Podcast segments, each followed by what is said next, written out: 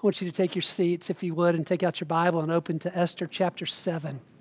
Esther chapter 7. And uh, I'll say this it's really good for me uh, to be back at Brentwood this week. I've been spending a lot of time up in, in Nashville helping to prepare that core group for launch in August. And it's been amazing to watch God's hand at work. In fact, I'll tell you a quick story. We have been meeting at Eakin Elementary, which is right near, near uh, Hillsboro Village, just a couple of blocks off of Hillsboro Village. And it's been a wonderful uh, place for us to meet, great relationships uh, there. We meet on Sunday afternoons, but they couldn't accommodate us on Sunday mornings when we launched. And so since January, we've been looking for uh, another facility, another location uh, to meet when we launch in in August, and that's not been an easy process. Uh, there's, there's not much available for uh, a group of adults and kids on, a Sunday morning. Uh, the, the economy's great, the real estate market's great. It's not been easy for us. And, and so, uh, two of our guys, in fact, uh, Steve Lang and Jonathan Phipps, who've been heading that, that charge, have have looked at, been to, talked to more than 30 different locations. I bet we've thought about or called on or checked out online more than 100 it's been a wild uh, process for us. And, and, not very long ago, we finally got our foot in the, in the door at, at this elementary school in, in 12 South called Waverly Belmont. And uh, Waverly Belmont is a, a, completely renovated, actually, is a new addition uh, at the school as well. It's just been reopened, was there for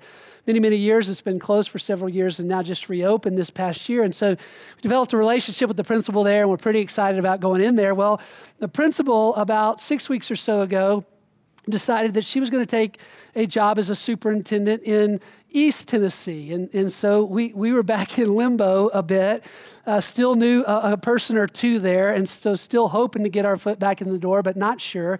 And a new principal was not going to be named until June. And uh, the new rental contract doesn't come out until July, which is a month before launch. So here we are praying like crazy, open handed. If we can't launch, we can't launch. But uh, we were where we were. Uh, good news is this the, the new principal was named.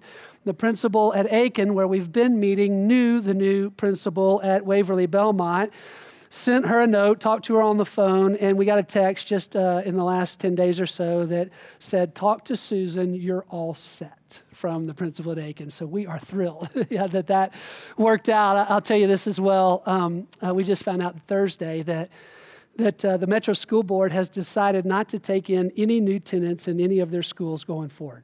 Can you believe that? So we're just in under the wire, if you can believe that. It's God's providence at work. And that's one of the reasons that I'm so excited to be back in Esther and back here today is because it's here that we see God's invisible hand of providence at work. We can't see it with our own eyes, but it is surely there in the same way that it has been for us in Nashville. Now, here's where we are in the story. And I'm going to review this uh, this morning, take a minute to set the context because we're coming today to the climax of the story. So we need to see the story and how it builds to the point we are today in Esther chapter 7. So we know this we have a king who's crazy. He's all about himself. He's willing to dismiss the queen because she won't do whatever he wants her to do, and no one challenges the queen. So we're search for a new queen. Hundreds of virgins come to the palace. The, the king chooses from this group of young women, and he chooses Esther the Jew. Only he doesn't know that Esther is a Jew. And Esther's uncle, Mordecai, has been involved in this process. He spends a lot of time at the city gate. And Mordecai heard about a plot to assassinate the king, which he foiled. He, he didn't allow it to happen, he let the king know. And, and so Mordecai is in the good graces of of the king as well. So we have Esther and we have Mordecai. Now, the only problem with Mordecai is that because he worships God, he will not bow down in the city gate to the king's number two man, that is Haman. Won't bow to him. That makes Haman mad. Haman is not only mad at him, he wants to kill him. He decides that he's going to destroy all the people of Israel, all of the Jews living in captivity in Persia. So Haman's mad. Now, of course, this is an incredible problem, big problem for Esther as well. Why? She's a Jew. Esther talks to Mordecai. Esther asks Mordecai to get the group to pray together for her. And Esther decides to take the greatest risk that you could take in the kingdom of King Ahasuerus. And that risk is to enter the king's court unannounced and uninvited. If you enter the king's court uninvited, you die. That's the law. You, you die unless the king extends the golden scepter to you. And he does to Esther. And Esther, what is your request, Esther? Esther says, I'd like to invite you to dinner. You and Haman to dinner. So they, they come to dinner. Of course, at the dinner, Esther invites them to a second banquet, a second dinner the following night. The king likes food, so he's good. Haman, the number two guy, is overjoyed to be in the presence alone with the king and queen. So he, he is thrilled. He leaves dinner. He goes through the city gate, and there's dead gum Mordecai standing there again. Not worshiping Haman when he walks by. So Haman goes home. Now he's really ticked. And he decides with his wife, he says, I'm going to build a gallows and I'm going to hang Mordecai on the gallows tomorrow morning. Now it's late at night. Everybody goes to bed, but the king can't sleep, right? King cannot sleep. And so he calls to one of his attendants and he says, Hey, will you read to me the book of records so that I can go to sleep? Surely that would put anyone to sleep. So the attendant comes and he opens the book of records, the Chronicles, to the page with Mordecai on it, where it talks about Mordecai foiling the plot to kill the king. He saves the king. The king asks the attendant, Has anything been done for Mordecai? Attendant says, No. Well, we got to do something about that. So early in the morning, Haman comes into the king's court. Of course, Haman can do that because he's the number two in the empire. And Haman has come in to the king's court to ask for the king's permission to go ahead that morning and hang Mordecai on the gallows. Haman doesn't get those words out before the king looks at him and he says, I got a great job for you today. I'm going to need you to go get Mordecai and parade him around the city in royalty, declaring how esteemed and honored he should be for saving the king. Can you imagine Haman's face in the court? Not good. Haman goes, he does that all day long, goes home to change for dinner. Now we're arriving at the second banquet, the dinner with Esther, the king, and with Haman. That's where we'll be today. Now I want to ask you this can you feel the pace of the story? It's just like, building. Now, I told it in that way, but this story is an incredible story. The pace is building, the tension is building, and it's right here at the second banquet that everything comes to a head. Okay? Chapter 7, I'm going to read all 10 verses, beginning in verse 1. Please follow along with me as I read. Here's what happens. Now, the king and Haman came to drink wine with Esther the queen. And the king said to Esther on the second day also, as they drank their wine at the banquet, What is your petition, Queen Esther? It shall be granted to you. And what is your request? Even to half of the kingdom it shall be done. Then Queen Esther replied, If I have found favor in your sight, O king, and if it pleases the king, let my life be given as my petition, and my people as my request. For we have been sold, I and my people, to be destroyed, to be killed, to be annihilated. Now, if we had only been sold as slaves, men and women, I would have remained silent. For the trouble would, be not, would not be commensurate with the annoyance to the king. Then King Ahasuerus asked Queen Esther, Who is he and where is he who would presume to do thus? Esther said, a foe and an enemy is this wicked Haman. Then Haman became terrified before the king and the queen. The king arose in his anger from drinking wine. He went into the palace garden, but Haman stayed to beg for his life from Queen Esther, for he saw that harm had been determined against him by the king. Now, when the king returned from the palace garden into the place where they were drinking wine, Haman was falling on the couch where Esther was. Then the king said, Will he assault the queen with me in the house? As the word went out of the king's mouth, they covered Haman's face. Then Harbona, one of the eunuchs who were before the king, said, Behold, indeed, the gallows standing at Haman's house, 50 cubits high, which Haman made for Mordecai, who spoke good on behalf of the king. And the king said, Hang him on it. So they hanged Haman on the gallows, which he had prepared for Mordecai, and the king's anger subsided. Now, there are lots of ways to look at this chapter. I've chosen to do it in four parts, and it's very simple, but I think it might be helpful to keep this outline in our minds as we go through it. Here it is Esther's request and the king's response to Esther, Haman's request and the king's response to Haman. Okay, that's how we'll look at the text. Two requests, two responses. Of course, Esther's request is first. And one of the things that just jumps immediately off the page to us is how deliberate Esther is in making her request. She invites them to the first dinner and then to the second. Make sure we include Haman. Going to serve and prepare a meal for the king and for the king's number two good food and good wine. She carefully selects her words. She's really thinking it through. How should I go about making my request? And so she bestows honor and esteem upon the king if it would be pleasing to you, and if I might find favor to you. By the way, this is the third time she's used that refrain. For two days, she creates this sense of anticipation, and the king is eager to help, isn't he? Whatever you request, queen, uh, even to half of the kingdom, I will be glad to give it to you. And then finally, when it comes time to make her formal request, Esther appeals to the king's emotions, doesn't she? Uh, look at verse 3, the end of verse 3. Here's what she says uh, found, found favor, pleases the king. Let my life be given. Oh, king, my life is in danger. And my people are set to be destroyed. Oh, king, I need you to intervene. Of course, that creates this sense of disturb in the king's heart. He's angry because of what has happened to his queen. Now, Esther is masterful here, absolutely masterful.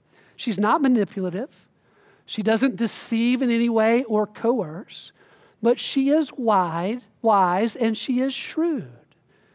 And she is about something more than just good for herself. Certainly, this would be good for Esther, but she is about something that would be good for all her people. And the reason that she is so shrewd about her petition before the king is because this is so delicate, okay? See, she is about to accuse Haman of a heinous act without incriminating the king who approved of it. See? This is very delicate. You feel the tension in this. This is one courageous woman. And it's because of that tension that the king responds the way he does. He's angry, who could do this? And then when he discovers that it's Haman who is behind this, the king has to go for a walk. Now, that is not in keeping with the impulsive nature of this king. So, why would he need to go for a walk in the garden? Well, it's because the king has a major problem the king has not thought about the ramifications of his decree. He has signed this decree with his signet ring. What is he to do? If Esther is killed because of the decree, then it's an embarrassment to his authority. His authority might be undermined. He can't have that. But how then can he, in turn, go and condemn Haman for something that he approved? The king is stuck until Haman gives him an out. The text says in verse 6, you might look at it again, when Esther pointed the finger at Haman, he peed his pants. That's in the text. He was terrified. So when the king leaves, Haman rushes to the couch Esther's reclining on to make his request to beg for his life. Now, this is not good that he did this, but maybe not in the way that you think. See, in, in this period of history, uh, in the Persian Empire, it is highly, highly unlikely that his move to the couch was in any way um, sexual or physical assault. That, that is likely not the case at all. This is law breaking of a different kind. You, you see, there was a law that stated that, that no man could ever be alone in a room with any member of the king's harem. Okay? So when the king departs for the garden, it is Haman's responsibility to exit the room as well. Haman would know that well. Now, the, the, the law continues, there's more than that. The law also says that even when there's a group of men and women in a room in the palace, that, that no man can be within seven steps of any member of the harem. Haman is on the same couch. What Haman does here is not only illegal, it's a serious lapse in judgment. No one would challenge the king's authority in this way. And so when the king comes back in and sees Haman on the couch with his queen, his problem is solved. It's solved. Haman has broken the law, and Haman must be punished. This is a perfect distraction to all that lies beneath the surface with the decree. King's problem is solved. So, right here, as the winds of God's providence begins to blow, the story is turned upside down, isn't it? This is the great reversal in this great story. Mordecai and Esther live, and Haman hangs on his own gallows. Wow, what a climax. What poetic justice in the story. Now, I want us to think about this story in two parts, two parts to the story. You know, all along the way, we've been talking about the overall theme of the book veiled providence visible faith. And that tension that's held throughout the book, that reality is certainly evident here. So God is behind the scenes working, aligning all these moving parts, characters, and circumstances together. He's pres- preserving the nation of Israel from, by means of the faithful Esther and Mordecai and the, and the foe, Haman. He's preserving this nation from which his promised Messiah would come, and all along the way, destroying any threat to his redemptive purpose and plan. Remember, it was just last night, just last night, that the king couldn't sleep. Uh, the king couldn't sleep. And, and what are the odds that the attendant will turn to the page with Mordecai on it. What are those odds? For context here, the, the story of Esther is written over a 10 year period, actually. King Ahasuerus reigned in Persia over a 20 year period. The point is, there were lots of pages in the book of records, everything was written down. What are the odds that the attendant turns to the page with Mordecai on it? Well, actually, they're pretty good when it comes to God's providence. See, He is in control. This is no coincidence. And not only does the attendant turn there, the king does not doze off. He hears it and he acts. You literally cannot make this stuff up. I had never heard the phrase divine insomnia. I had always considered it satanic insomnia. No, here it is, right here. So God is clearly at work behind the scenes. He clearly is. But that doesn't in any way minimize Esther's courageous faith. Her preparation, her planning, her, her wisdom, her subtlety, her words, her risk, her faith really matters. Uh, do you remember when Lloyd stood up here the first week and he had a rope hung up over a pulley? You remember this? Talked about the rope going up into heaven, hanging over a pulley and back down. It's one rope, but when we look at it on earth, it, it looks like two. One representing veiled providence, one, one, representing visible faith, the providence of God, the, the actions or the faith of, of you and I. And you remember this, and we talked about this. We, we said that if you hold too fast to, to one side of the rope, the, the rope doesn't hold. You just you keep pulling the rope down. If I'm way over here with God's providence and I'm just like, you know what, Th- this is my position. And some of us are like this. Just I'm going to sit back and watch God do what, what, He does. Now, there's a part of that that's obviously true, right? God can only do what God can only do. But I'm going to sit back almost passively and, and, let God do His thing. My part does not matter near as much as His part. There, there's some of us like that in the room. It's like let go and let God. Now, I'm not against the phrase. I don't want to offend anyone, but that can create a sense of passivity like, I'll let go and I'm going to let God, okay? Now, I know God's sovereign. I believe the phrase. It's okay. I, I'm just going, that can lead us to that end. Now, the opposite is also true, right?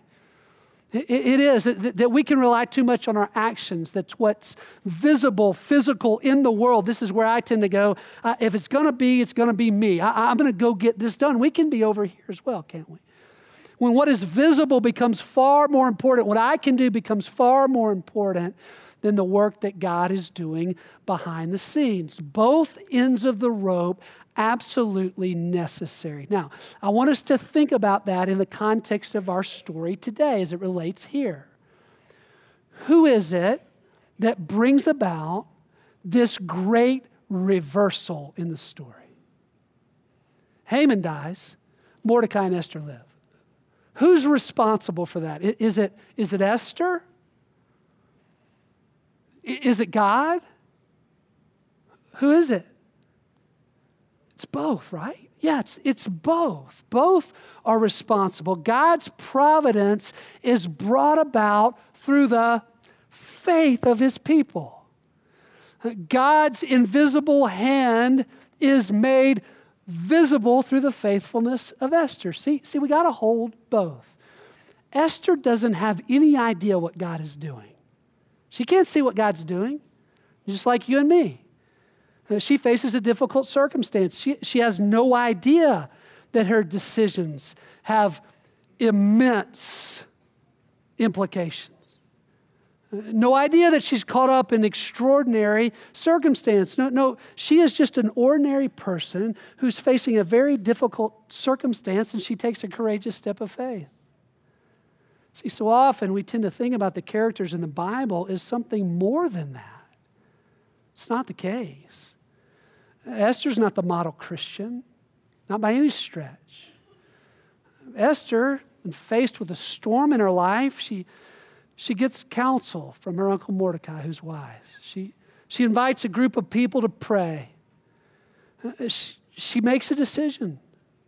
The step of faith, she takes a risk, a very courageous risk. See, that's, that's our end of the rope, right? We're holding both, but that, that's our end of the rope that we would be courageous to speak and act, to, to stand up for truth, that, we be quick in our humility and in our repentance, that we would demonstrate that, that, that our life would look like we love Jesus Christ more than anything else, that our faith would be visible to others. That's our part, but all the while trusting that God's hidden hand is at work, doing what only He can do dependent upon Him to deliver us, and recognizing that we are never where we are by chance. Never.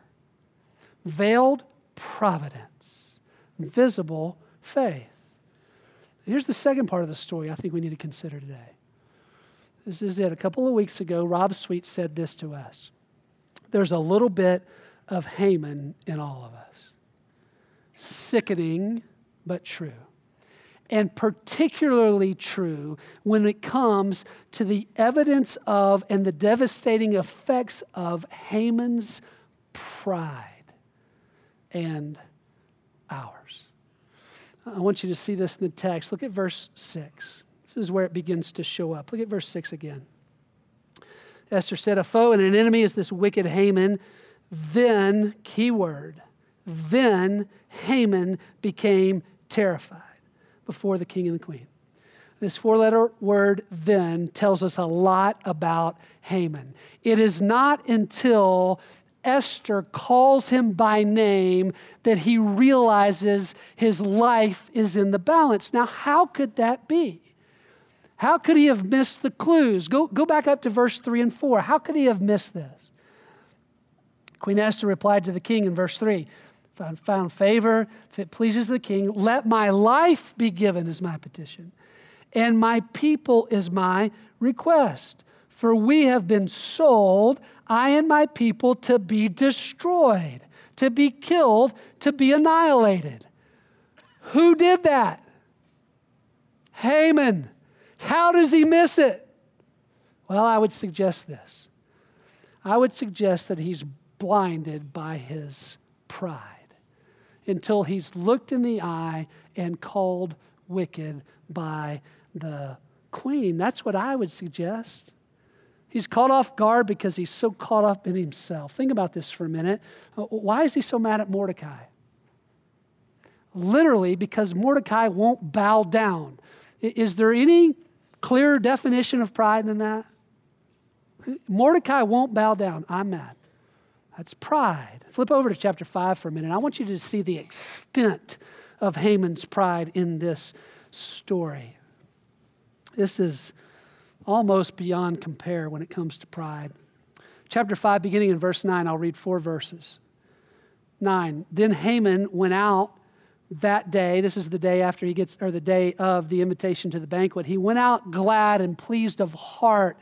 This is, he went out gloating is the best way to understand this here. He went out gloating, but when Haman saw Mordecai in the king's gate, and that he did not, in this case, stand up or tremble before him, Haman was filled with anger against Mordecai, pride. Haman controlled himself, verse 10. However, he went to his house and he sent for his friends and his wife Zeresh, verse 11. Then, another key word then, Haman recounted to them the glory of his riches, pride, the number of his sons, pride, every instance where the king, every single instance where the king had magnified him, pride, and how he had promoted him above the princes and the servants of the king, pride. Not done yet, verse 12. Haman also said to this group gathered at his house, Even Esther the queen, let no one but me come with the king to the banquet which she has prepared, pride. And tomorrow, in case you didn't just hear it when I just said it right now, I'm going to say it again. Tomorrow, also, I have been invited by her with the king, pride. Verse 13. Yet all of this does not satisfy me. Every time I see Mordecai, the Jew, sitting at the king's gate. Now, this is a little bit of an aside, but there's a principle we can't miss right there, okay? The prideful person is never satisfied, is he or she. Prideful person, pride, pride is like greed or lust, it's insatiable. Pride is just the same. We see it here with Haman. Now, now we read this about Haman and we think, this is so gross. This is so gross. And, and we all, people come to mind for us maybe man, people that all they talk about is how much they're worth, who they know, and how great they've been, how, what their successes are. It's just like, I can't stand that stuff. You, you know why I think we hate it so much? Because there's a little Haman in all of us. See, there's a little bit of Haman's pride in all of us. It, it comes with the sinful flesh. Here's what I mean. Do you get put out like Haman did when someone doesn't respond to you the way you think they should? Get angry? Should be treated one way? Should be bowed down to, Haman's case? That's evidence of pride. Watch somebody the other night. This has happened to all of us. I'm not picking on us, but I watched somebody the other night, this not a fellowship person, who was at Pueblo Real. That place is packed all the time. He had to wait eight minutes for his table, and he was all put out. That's pride. It is. Pride can be very subtle. You know where it shows up in my life? It shows up here when I when I compare myself to others. I think it shows up for a lot of us here, maybe all of us. See, when we compare ourselves to others, what are we doing? We're trying to see how we measure up.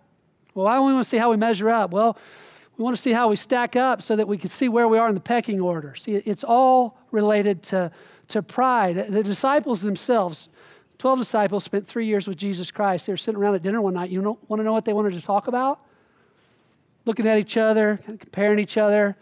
Hey, hey, Jesus, who's the greatest? Not how somebody looks. This is not what somebody's worth. This is like spiritual pride in excess. Like, Jesus, who's your best disciple? Man, it's gross. It's pride, isn't it? Two things happen to me when I compare myself to someone else. Either I feel like I stack up pretty good, kind of look down on someone, so that's obviously pride. Or, or I, I, don't think I stack up very well at all. I feel ad, inadequate standing next to someone, and you know what that is? That's just pride hurt, right? See, bo- both are centered in pride. Both come from a place when every time we think, maybe not every, but most of the time when, when I think, oh, poor guy, or oh, poor me, you know what I'm ac- accessing? Deep pride way down in the recesses of my heart. That's where that comparison stuff goes. Let me ask you this when, when was the last time you sincerely repented to someone? When was the last time? Why don't you think about it? When was it? Was it earlier today? Was it this weekend, last week? Been a month or so. When was the last time you sincerely repented to someone? Okay, you got that? When was the last time you sinned?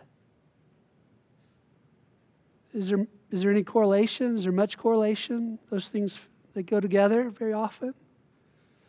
Whew. That one hits, hits deep, at least in me. That's pride. If you say you don't have it, I would suggest it actually means you do. It's probably the most deceptive of all sins. It's probably the sin underneath all sins. It's the reason that an angel could fall from heaven. An angel of the Lord could fall from heaven. We now know him as Satan, our enemy. It's the reason that our culture values individual independence above all else. I will be who I want to be whatever gender I determine that to be. I will act the way that I want to act. I will believe whatever I want to believe. Our culture values pride above all else. It does.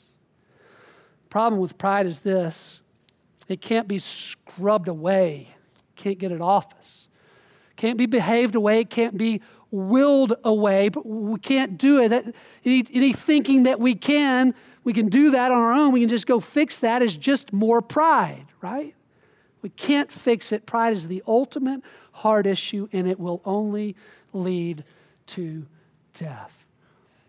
Haman's pride cost him his life, and it cost us ours. That's the irrevocable law of God. Romans chapter 3. All of sin, and the wages of sin is death. It's just true. But there is good news, isn't there? God didn't send another edict to us. No, He sent His only Son. That whosoever might believe in Him will not die, but will have everlasting life, will live. See, th- this is the greatest reversal ever the greatest exchange ever made. This, uh, this is the God who became man, who was hung on a tree, only in this case it was good for evil, not evil for good, as we have in Esther. A great exchange, his life for my sin.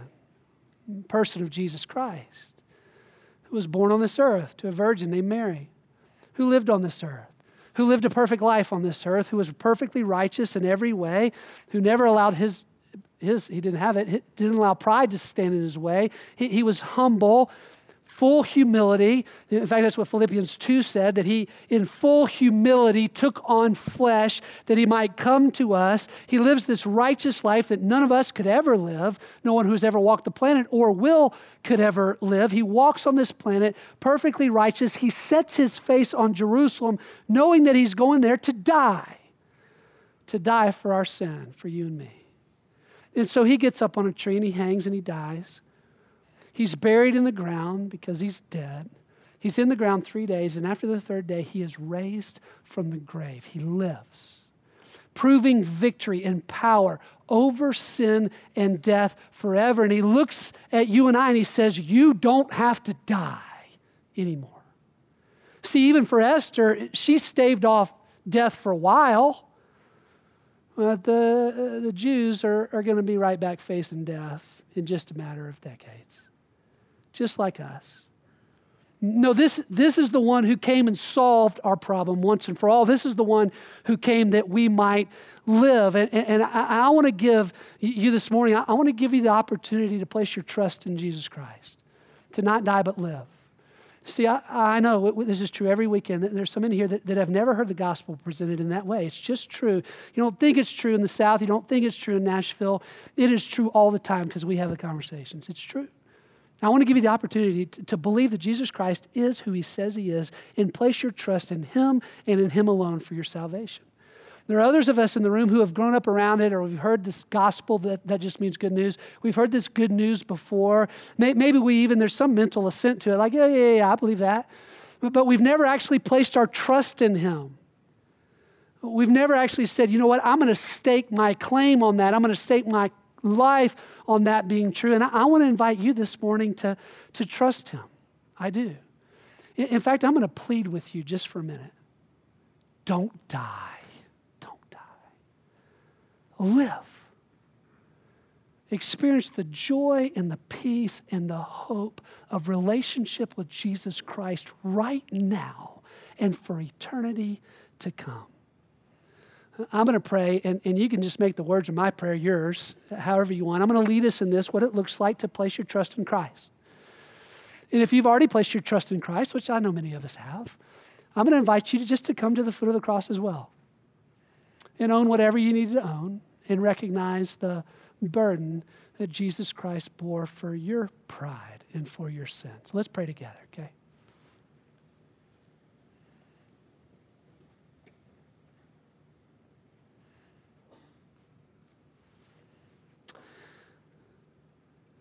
God, we stand, we, we sit here before you this morning, wrestling with your truth. And uh, I say before you today that, that even as we confessed earlier, I, I, believe that Jesus Christ is your Son. I believe that He was uh, born of a woman on this earth, that He lived and He died for me. I want to place my trust in Him. And I do, do that by confessing my own independence and rebellion against you, my own sin. And I believe that He is who He says He is, that He's done what He says He has done, and that He lives, and I want to live. So I place my trust in Him and Him alone for my salvation. I confess before you the things that that are sin in my life, recognizing that I, I won't change overnight, but trusting you to change me over time. And I taste this morning of your forgiveness. Thank you for loving me, and thank you for setting me free. And it's in Jesus, my Savior's name, I pray. Amen. If you trusted Christ, I'm not going to embarrass you, don't worry. If you trusted Christ, I, I am going to encourage you to tell somebody you know that's a Christian. Tell them that you did and ask them what to do next. And I'll pray that they'll have the maturity to either lead you to someone who knows or, or tell you themselves. You know, we stood up here this morning holding the tension between the providence of God, that He is sovereign and in control, and our part that we are faithful to Him. And I believe when we hold both ends of that rope well, God gives us eyes to see the true and better Jesus Christ our Savior and our Lord. Go in peace. We'll see you next week.